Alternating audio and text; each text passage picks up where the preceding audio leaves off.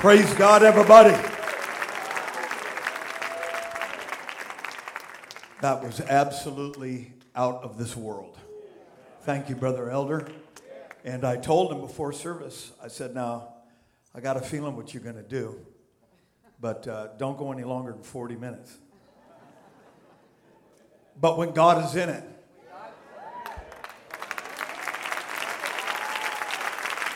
when God is in it, that was fabulous. Appreciate that, Brother Elder. And I want to say while you're standing and turning in your Bibles to the book of Judges, chapter number 16, I want to say, Brother Godair, thank you so much for the invitation. We are highly honored to be here with you in this fantastic conference. And uh, everywhere that I look here, I see uh, the manifestation of a visionary. And um, it's just amazing. I've been a long, long time uh, fan of Brother Godair. In fact, in 1995, my wife and I were home missionaries, and we came here for a home missions conference. And uh, we had just a few folks in our church. I never imagined in my wildest dreams that sitting right back over there, that uh, 20 years afterwards, I'd be preaching here. Um, but God is good. God is really good. And uh, love Him so very, very much. In fact, right after that, within six month period of time, back in Spokane, my uh, uh, I went through a very, very tough time there. For over slightly over one year, I did not have one Bible study and did not baptize one person. And um, I was at the church praying one morning. We were in our second building, which was a commercial storefront. And I felt like the Holy Ghost came to me and said that if I did it where Brother Johnny Godair is, I can do it in Spokane, Washington. So, Brother Godair, I appreciate you so very, very much for being the man of God that you are. Amen. All of the ministry, there's several bishops that are here, tremendous ministry that is represented here today. Uh, I honor you highly, the saints of God. We love and appreciate you and honor you so very, very much. And uh, the hospitality has been phenomenal. The hospitality has been second to none. Anytime you have uh, the host pastor running around saying, get get you another piece, get you another piece, get you another piece, uh, I just want to say thank you. I don't need that other piece, by the way, but I appreciate it so much. And um, it's great to have my wife here with me. I love her so much. And uh, she never hesitated to go uh, to Spokane, Washington, and start with nothing. Start with nothing. When you start with nothing, everything from there is thankfulness. Amen. God works best when He makes something out of nothing. Praise God. Well, I, I realize that some of you are saying, you know what? This guy has really got a lot of gumption to get up after that. But I really do believe I've, I've heard from God.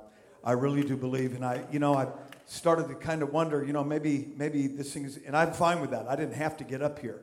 I would be just fine to, to just worship God and pray and, and uh, be uh, just bask in the Holy Ghost. But I really do feel like God has a word for somebody, and even beyond this room here uh, today. The book of Judges, chapter number 16, and we're going to begin reading in verse number uh, 25. And it came to pass when their hearts were merry that they said, Call for Samson that he may make a sport. And they called for Samson out of the prison house and he made them sport, and they set him between the pillars. And Samson said unto the lad that held him by the hand, Suffer me that I may feel the pillars whereupon the house standeth, that I may lean upon them. Now the house was full of men and women, and all the lords of the Philistines were there, and were there upon the roof about 3,000 men and women that beheld while Samson made sport. And Samson called unto the Lord and said, O Lord God, remember me, I pray thee, and strengthen me. I pray thee only this once, O God, that I may be at once avenged of the Philistines for my two eyes. And Samson took hold of the two middle pillars upon which the house stood and on which it was borne up, of the one with his right hand and of the other with his left And Samson said, Let me die with the Philistines. And he bowed himself with all his might, and the house fell upon the lords, upon all the people that were therein, so that the dead which he slew at his death were more than they which he slew in his life. So that the dead which he slew at his death were more than they which he slew in his life. And I want to preach to us for a few moments, being very mindful of time here. This is a bad place to be between a bunch of great Pentecostals and a bunch of great food, but I, I marvel at your love for the Word of God. But I want to preach the Samson option. The Samson option. Let's put our hands together one more time and let's give the Lord some praise. Oh God, move among us. Take us to another level. I thank God for what has taken place. But in the Holy Ghost, take us to another level by the authority of the name of Jesus. God bless you. Shake somebody's hand and you may be seated. Jesus' name.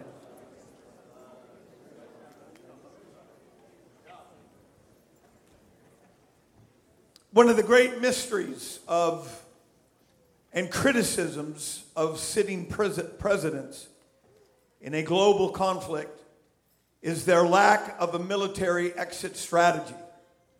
We will quick, quickly review just a few of these here this afternoon. By definition, an exit strategy is a plan of departure after either an objection, objective has been reached or as a means of mitigating loss or failure. One of the most prominent illustrations of this was the Vietnam conflict. JFK was months before his assassination. He had publicly announced his total withdrawal from Vietnam, citing it as a unwinnable conflict. In fact, there's some that believe that that led to the very reason behind his assassination. Interestingly, less than 30 days after his assassination, LBJ renewed the resolve and turned the conflict into an all out war. Bill Clinton was publicly criticized for having no clear exit strategy in the Bosnian conflict. George W. Bush was criticized for not only going into Iraq, but the faulty and flimsy reasoning surrounding the weapons of mass destruction. In the end, the rise of ISIS is in part due to the fact that there was no enduring and defined exit strategy. Or if there was, President Obama did not see it because we are currently still embroiled in an exit strategy for Afghanistan. And today, there are still many, many Americans that are there. But all of these examples, there was no clear exit strategy. And then there is the Samson option. The Samson option is unlike any military strategy that the history of the world has ever seen. It is basically a strategy that was held in the highest levels of the Israeli government until a book was written in 1991 by a man by the name of Seymour Hersh, who was a Jew. It declares that in the event that Israel is either overrun by its enemies or facing nuclear attack, that they would launch the entirety of their nuclear arsenal in a form of utter regional annihilation. This theory is still in place today. Basically, the Samson option as an exit strategy is basically defined as a concept that if I am going out, I am taking everyone with me. Can you handle some more preaching? I believe in the rapture of the church. I don't care who's going to be president. I am looking for his imminent return. What do you say we do everything within our power and in our resource to take everybody out with us? Somebody clap your hands and give him praise.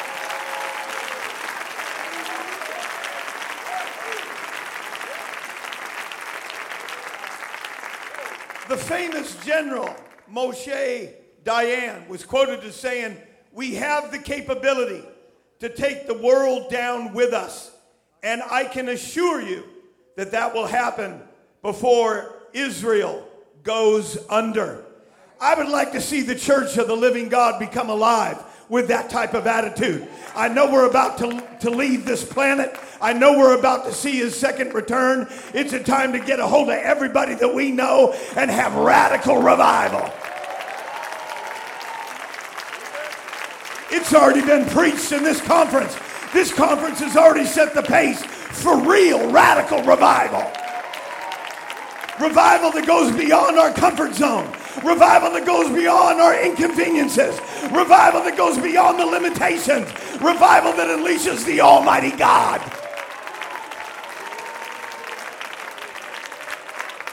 Woo! God bless you. You may be seated.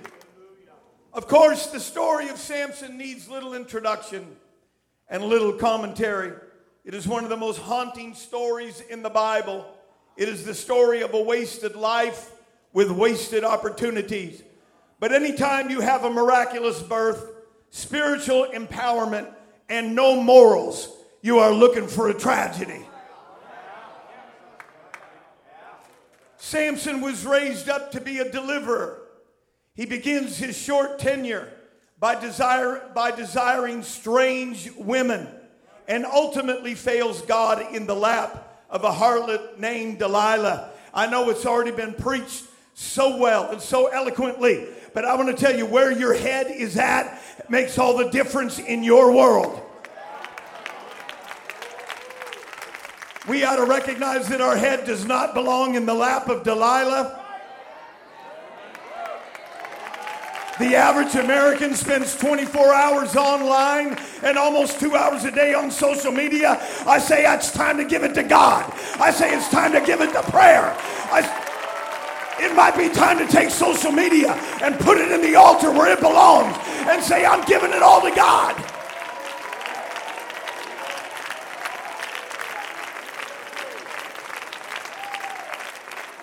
I do not believe that Samson's source of power was one that was visibly noticeable.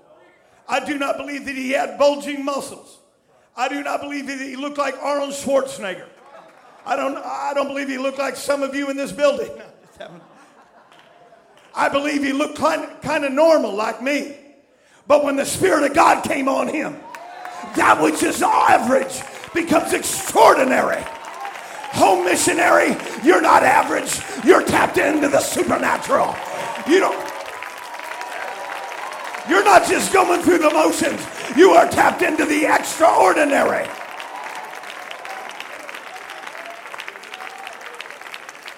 Praise God. I remember my very, you may be seated my very first visit to an apostolic church. I was a hardcore heavy metal rocker, Bishop.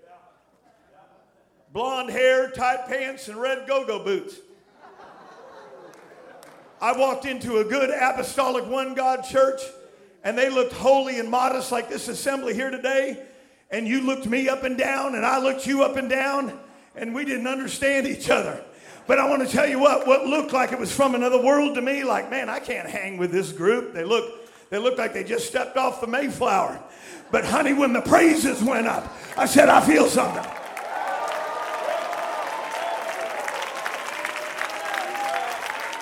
Brother Spella was that first spirit that was on Samson that took that that was just average and, and just kind of fit in with the crowd. But when the Spirit of God came on him, there was the miraculous power and strength from the Almighty God to vanquish the enemy.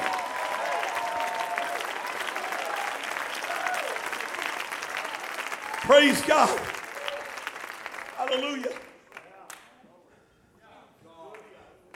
Finally, in Judges 16 and 17, he finally reveals to Delilah the source of his strength. And that's really what the devil wants is the source of your strength. And the source of his strength was a Nazarite vow. And it was a vow of separation. Honey, when you lose your separation, you lose the divine favor of God. Don't tell me that you feeling God is enough. You've got to more than just feel God. I want to know can you walk with God? I want to know can you hear from God? I want to know can you obey the voice of God? Let's thank God for old time, old fashioned, one God Bible separation.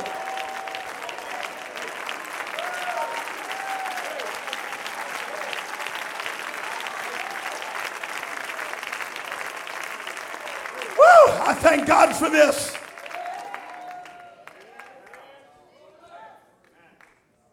Samson lost his separation, Samson lost his power.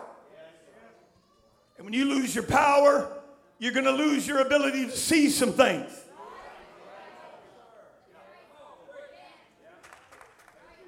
You know, we, Brother Elder did a, fa- a fabulous job, and I'm just, man, when these guys got done preaching, I thought, man, there's not much left for me. But, you know, little is much when it's in the hands of God. But you want to know why so many Pentecostals are heading to the sports stadiums? When you're not having revival, you got to do something. And they've traded the glory of God for the glory of man. Don't tell me that throwing a baseball and a football will ever come close to seeing somebody get the Holy Ghost in your altar on a Sunday night. Don't tell me that somebody catching a ball with a jersey can come close to some one God's sister whipping her hair around, flinging bobby pins like 50 caliber bullets. Thank God for the separation that we hold. Somebody praise Him. I'm not ashamed of this. I've already seen the other side. You can't talk me out of this. You can't shame me.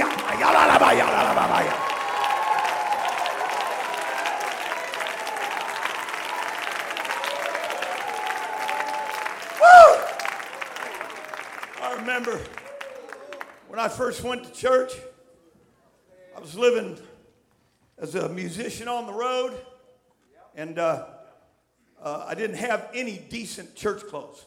I didn't know what church clothes were. But uh, I was living out of cardboard boxes, and way at the bottom of, of a box was a pair of corduroys. It was the most decent thing I could wear at church. And uh, I put those things on. I didn't own an iron, they were all wrinkled. And uh, they were high water pants that went up to about there. And the guy that lived underneath me, he had just known about the parties and the all night and the music and the loud and the banging around till all middle of the morning. And he saw me coming down the steps with pants that were wrinkled. He said, Hey, where are you going looking like that? I'm getting baptized today in the name of Jesus Christ. I am not ashamed of the gospel of Jesus Christ, for it is the power of God unto salvation. It might look plain to the world, but it looks beautiful to God. It is the beauty of holiness. It is the beauty of holiness. Oh, somebody praise him.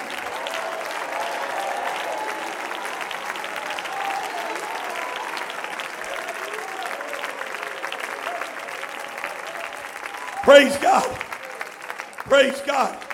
Once in the possession of his enemies, they put out his eyes. They bound him with fetters of brass. They chained him and shackled him to where he walked in circles. When you lose your separation and you lose your power and you lose your ability to perceive revelation and understanding, you're going to begin walking in a tight circle from Wednesday to Sunday. There's no changes. There's no changes in the scenery. There's no highs. There's no lows. You're just walking in circles. We don't need some modern Christian rock group to say, hey, we can have a crowd. I'll tell you, oh my goodness. Everybody's been able to take their shot. It's my time. We don't need some contemporary Christian rock band to have a revival. We need old fashioned prayer. We need old fashioned fasting. We need old fashioned soul winning. My goodness. Somebody praise Him. Somebody thank God.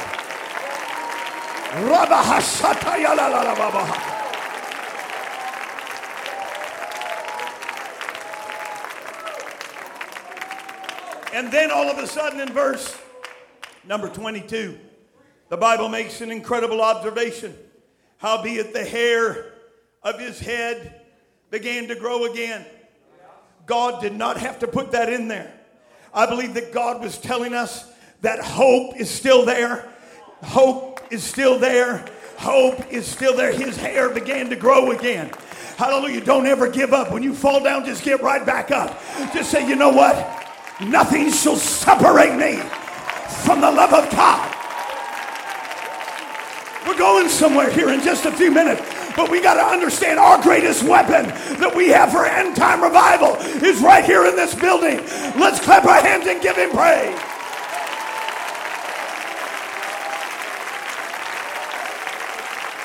The God of all hope, the God of all grace.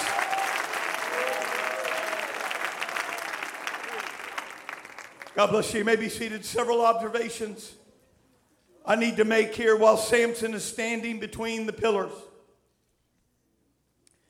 Samson developed a critical end time exit strategy.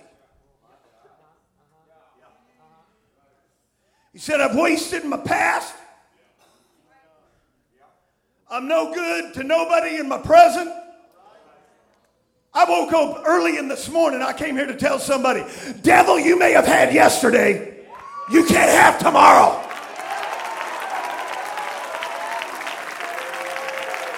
I know we don't like to emphasize failure, but honey, you got to understand.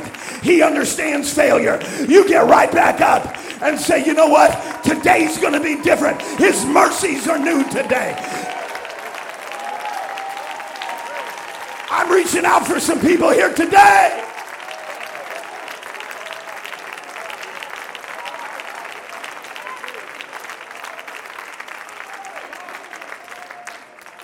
Samson could not see, but he could hear. Samson could feel. And Samson could pray. I marvel when I see, and I'm not trying to be critical. I am not trying to be critical. But I marvel when I see older saints that, that have not yet learned how to pray. When I was a new convert, Bishop Holmes, I came to a place where the new convert zeal was getting old. And Bishop, I feel like God told me, you're either going to learn to pray or you're going to be back smoking dope. You're either going to have to learn to pray or you're going to be back on the bottle. Honey, prayer is not an onerous thing. Prayer is your way up. It's your way out. It's already been preached. I'm just rehearsing it. But it was so right. Prayer is your way up and your way out.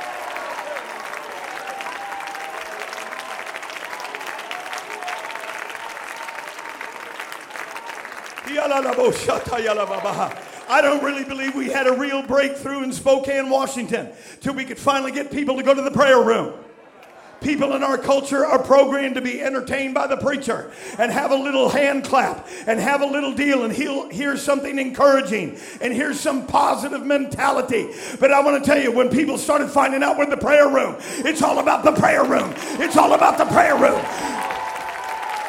Don't show me your gym if you ain't got a prayer room. Don't show me the sanctuary if you ain't got a prayer room.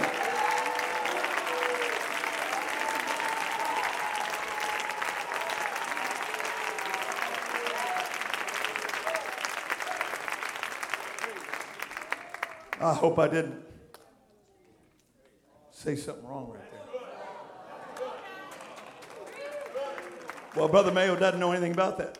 Sir, our very first storefront I said, we got to have two rooms because one's got to be the prayer room.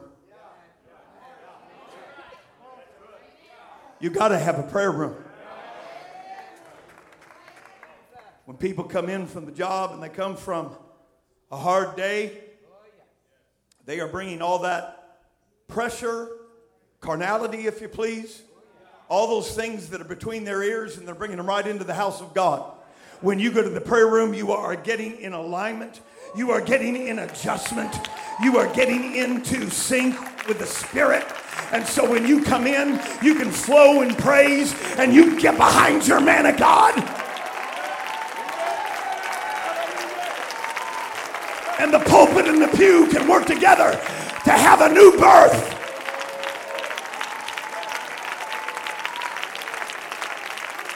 We had to break four strongholds when we started that church. First one was the prayer room.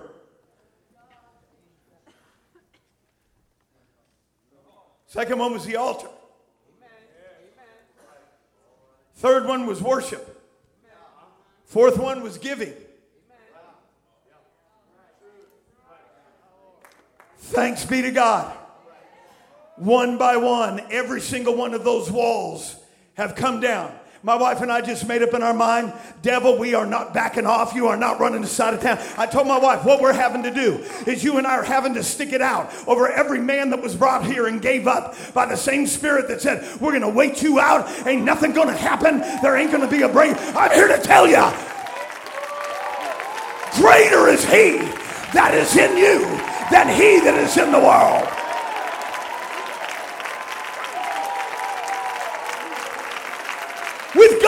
All things are possible.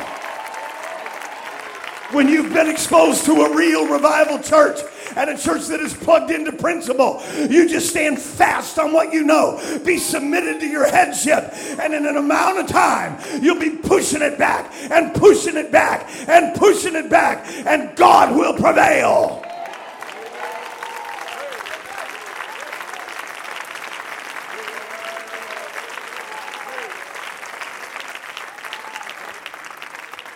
Praise God.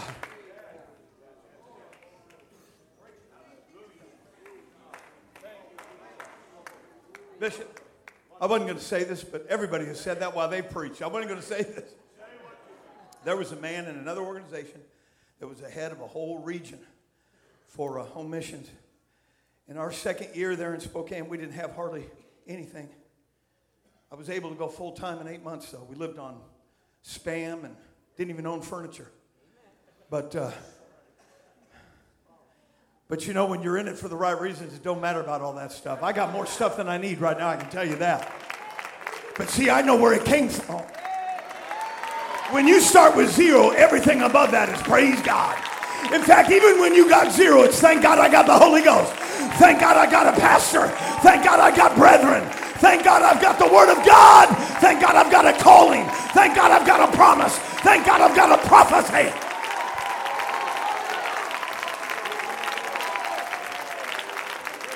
He looked at me.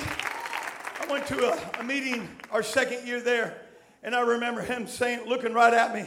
He lived in Oregon at the time. And he looked right at me. He said, Brother Mayo, you will never build a church in Spokane, Washington.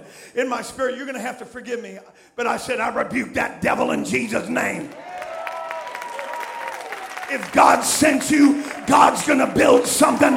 God did not send you there to be a failure. God did not send you there to end up with nothing. My God, I'm feeling it right now. Somebody praise him right now. I'm coming down the home stretch.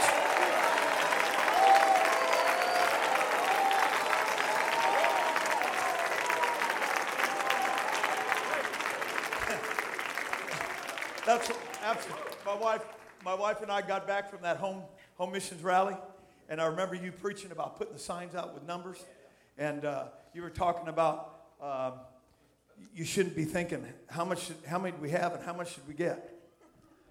My wife and I done that for a while because we was just trying to know if we was going to pay our rent, and how many do we have, and how much how much should we get. But I don't even think about that now. You know why? We're way down the road and it's all about God. God's doing it. God's doing it. God's doing it. God's doing it. God's doing it. God's doing it.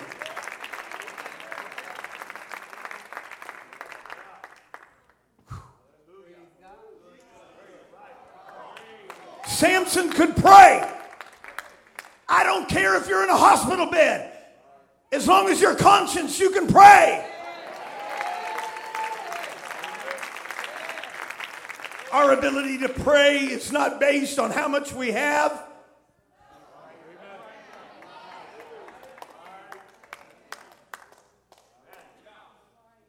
I know we got some home missionaries here, and you understand exactly what I'm saying. There's just sometimes you say, Well, I'm, I'm just praying because I love God. I'm just praying because I want to be with Him. I'm just praying because I want to be near Him. Oh, man. Samson could still pray. And in his 20 years of judging, he only prayed twice. Samson said, Let me die with the Philistines. And he bowed himself with all his might, and the house fell upon the Lord's, upon all the people that were therein, so that in his death he slew more than which he was alive. Let's lift our hands and just say, God, I want to do something for you before I leave here. I want to do something, I want to do more in the period of time now to my demise than what I've done the days before. Come on, would you pray that with me right now? God, by the authority of the name of Jesus, God, help me to develop an exit strategy. God's going to help you. God's going to help you. God is going to help you. God is going to help you.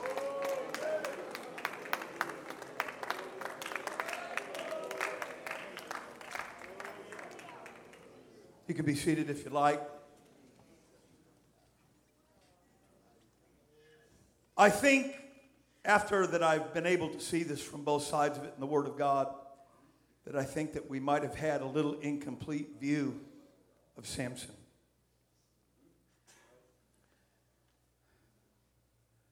Hebrews chapter number 11, which is known as the Great Hall of Faith, gives us examples of the great heroes in chronological order Abel, Enoch, Noah, Abraham, Isaac, Jacob, Joseph, Moses, Rahab.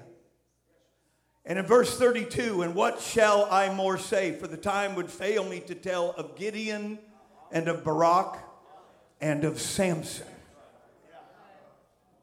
What's he doing there? What is Samson doing there? A lover of immorality, disobedient to his parents, violated a vow to God. I took a look at that.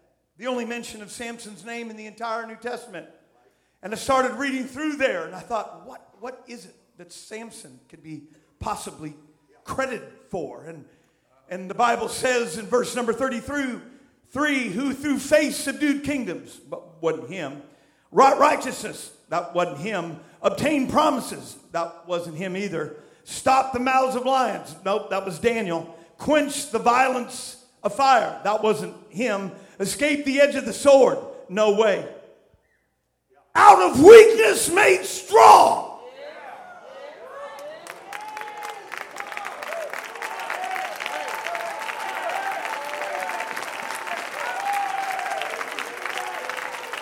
Understand. I'm wounded. Praise Him in your pain. Worship in your woundedness.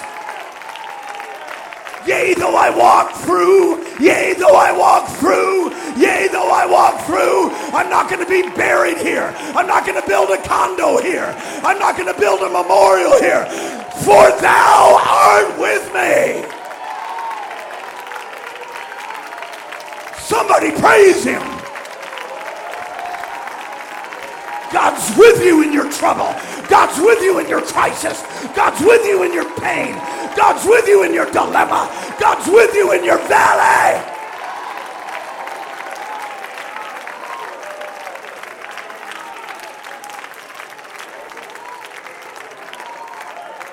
Woo! God is with you in your failure. God is with you in your failure.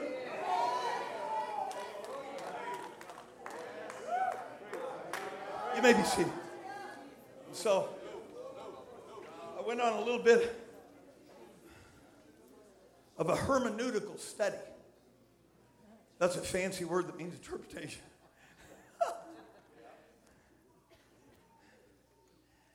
Brother Larry Booker preached our summit conference two years ago, and he preached a message about defining moments. In fact, Bishop, after you preached that, I contacted you and I said, that message is chewing on me. Because you see, a lot of these people that are in Hebrews chapter 11, they had both successes and failures. Abraham found a Hagar. Even though Romans 4 said he staggered not. So, what was his defining moment? Was his defining moment Isaac or Ishmael? God leaves it up to you.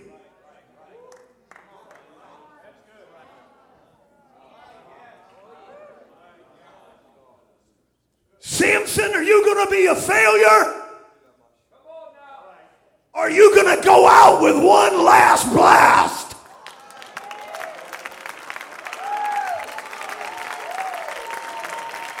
Are you going to go out with the church thinking you're a nobody? Or are you going to pray through and say, to my dying day, I'm a somebody?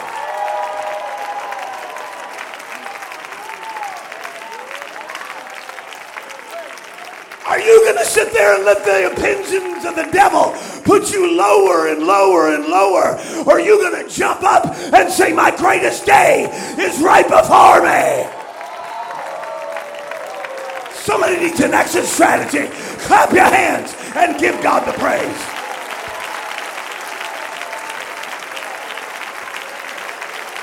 A righteous man falls.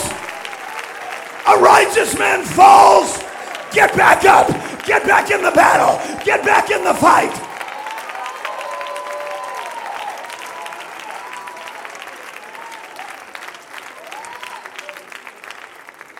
Had a you can do it. I'm going to use Brother Elder. Man, he preached everything. Him and Brother Spell just didn't leave me anything but a little chicken wing and a roll. half of a shit fish and half of a piece of bread.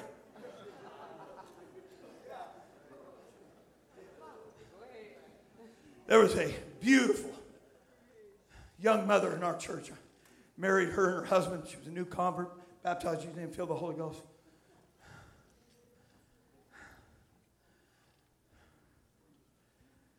Dedicated their children. At 32 years of age, mysteriously, cancer came upon her. In the latter days of cancer,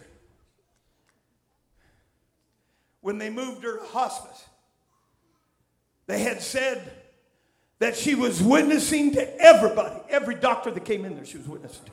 They changed her bedpan. She was talking about the baptism of the Holy Ghost. They were drawing blood. She was saying, Have you been baptized in Jesus' name yet? Honey, we, we need an exit strategy in Pentecost. We're about to get out of here. I believe the trumpet can sound at any time. And I want to give Jesus Christ every single piece of strength, every drop of sweat, every drop of blood. I want to give it to God. Clap your hands and give him praise. The church needs an exit strategy. The church needs to make up their mind. The church says the American dream is dead. Give me Christ.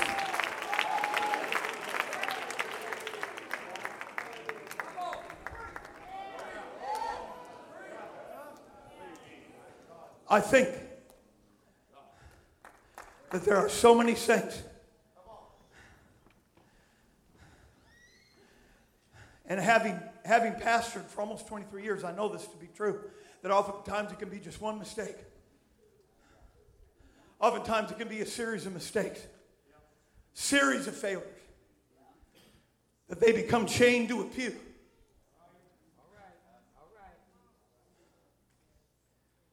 But if you're chained to a pew, you can still pray.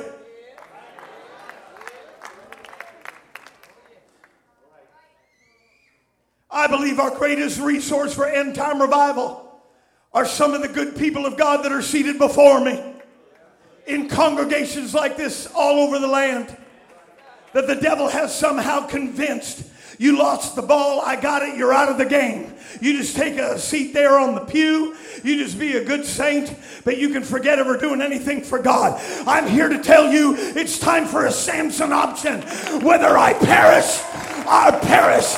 I've been called to the kingdom for such a time as this. I'm going to get on the phone and call family members. I'm going to go to my neighbors and learn their names. I'm going to get a new bus route. I'm going to get up a Bible study. I'm going to do something. I'm going to go out of this world and take everybody with me. Somebody clap your hands and give him praise.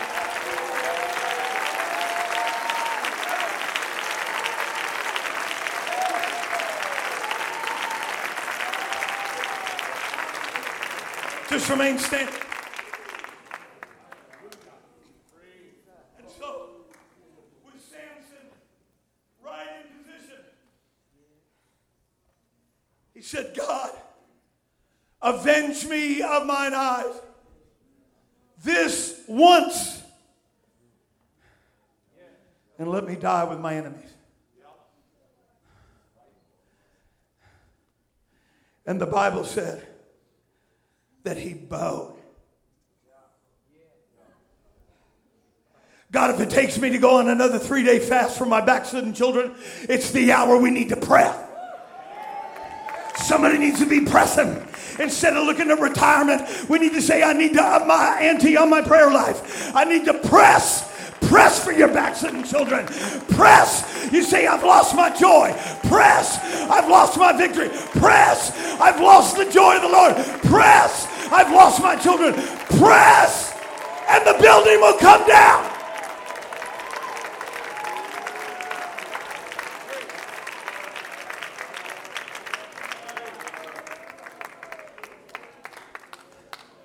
For 30 years of Rick Mayo's life, and I'm closing. Musicians, please come. For 30 years of Rick Mayo's life, it was destroying myself and helping to destroy others. I've made up my mind, Bishop, that I'm going to do this and live for God with everything I've got till my dying breath. I have an exit strategy. I, am wondering if there's somebody in this audience today that's already willing to develop an exit strategy and say, you know what, it's going to inconvenience me. It's going to be uncomfortable, but I'm going to get on that bus ministry. I'm going to go ahead and pay for a bus. I'm going to go ahead and get in that prayer meeting. This is what I'm deciding to do for the rest of my life. It's time to have an exit strategy out of this world and take everybody. You that would do that, I'm inviting you into this altar. If you're a young person, you're welcome. If you're a middle aged person, you're welcome. If you're an older, you're welcome. Let's find an exit strategy to win the lost and win our family.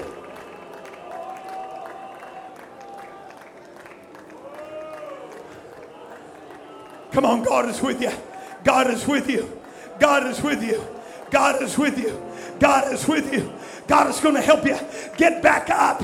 Get back up. Get back up. Get back up. Get back up in Jesus' name.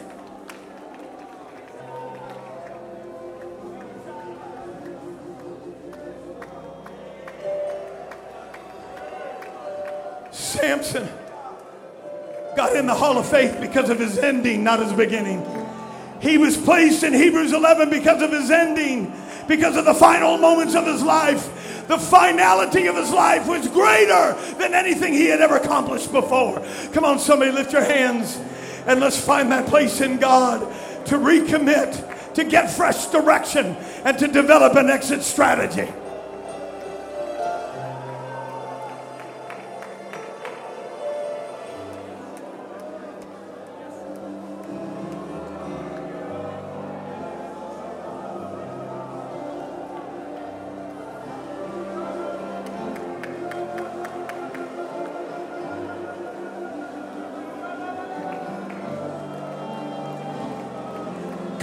Bring down the enemy's house. You just start pressing. This one thing I do, forgetting those things which are behind, and press. Press.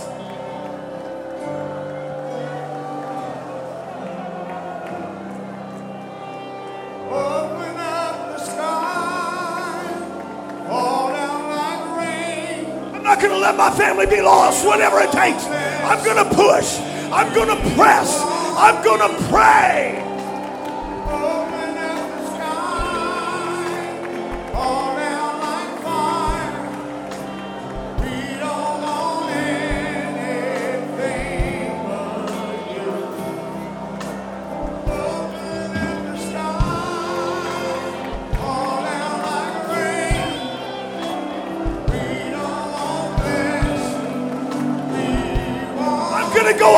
Working for God. I'm going to go out of this as a soul winner. I'm going to go out of this with anointing.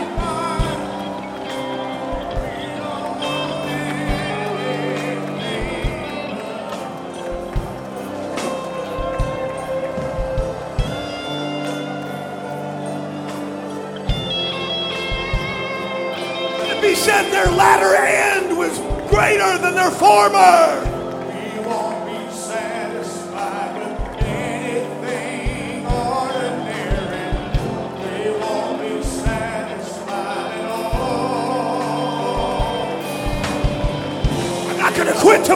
Come home. I will not stop till my kids come home. And then I'll start praying for somebody else. I'm not giving up no matter what.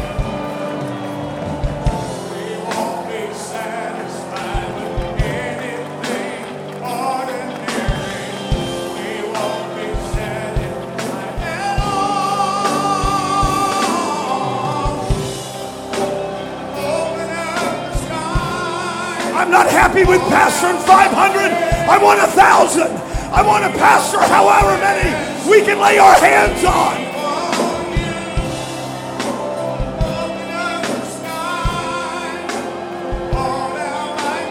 I want to always be pursuing a bigger building. I always want to be pursuing another soul. I want another grave of revival. I want to be doing the will of God.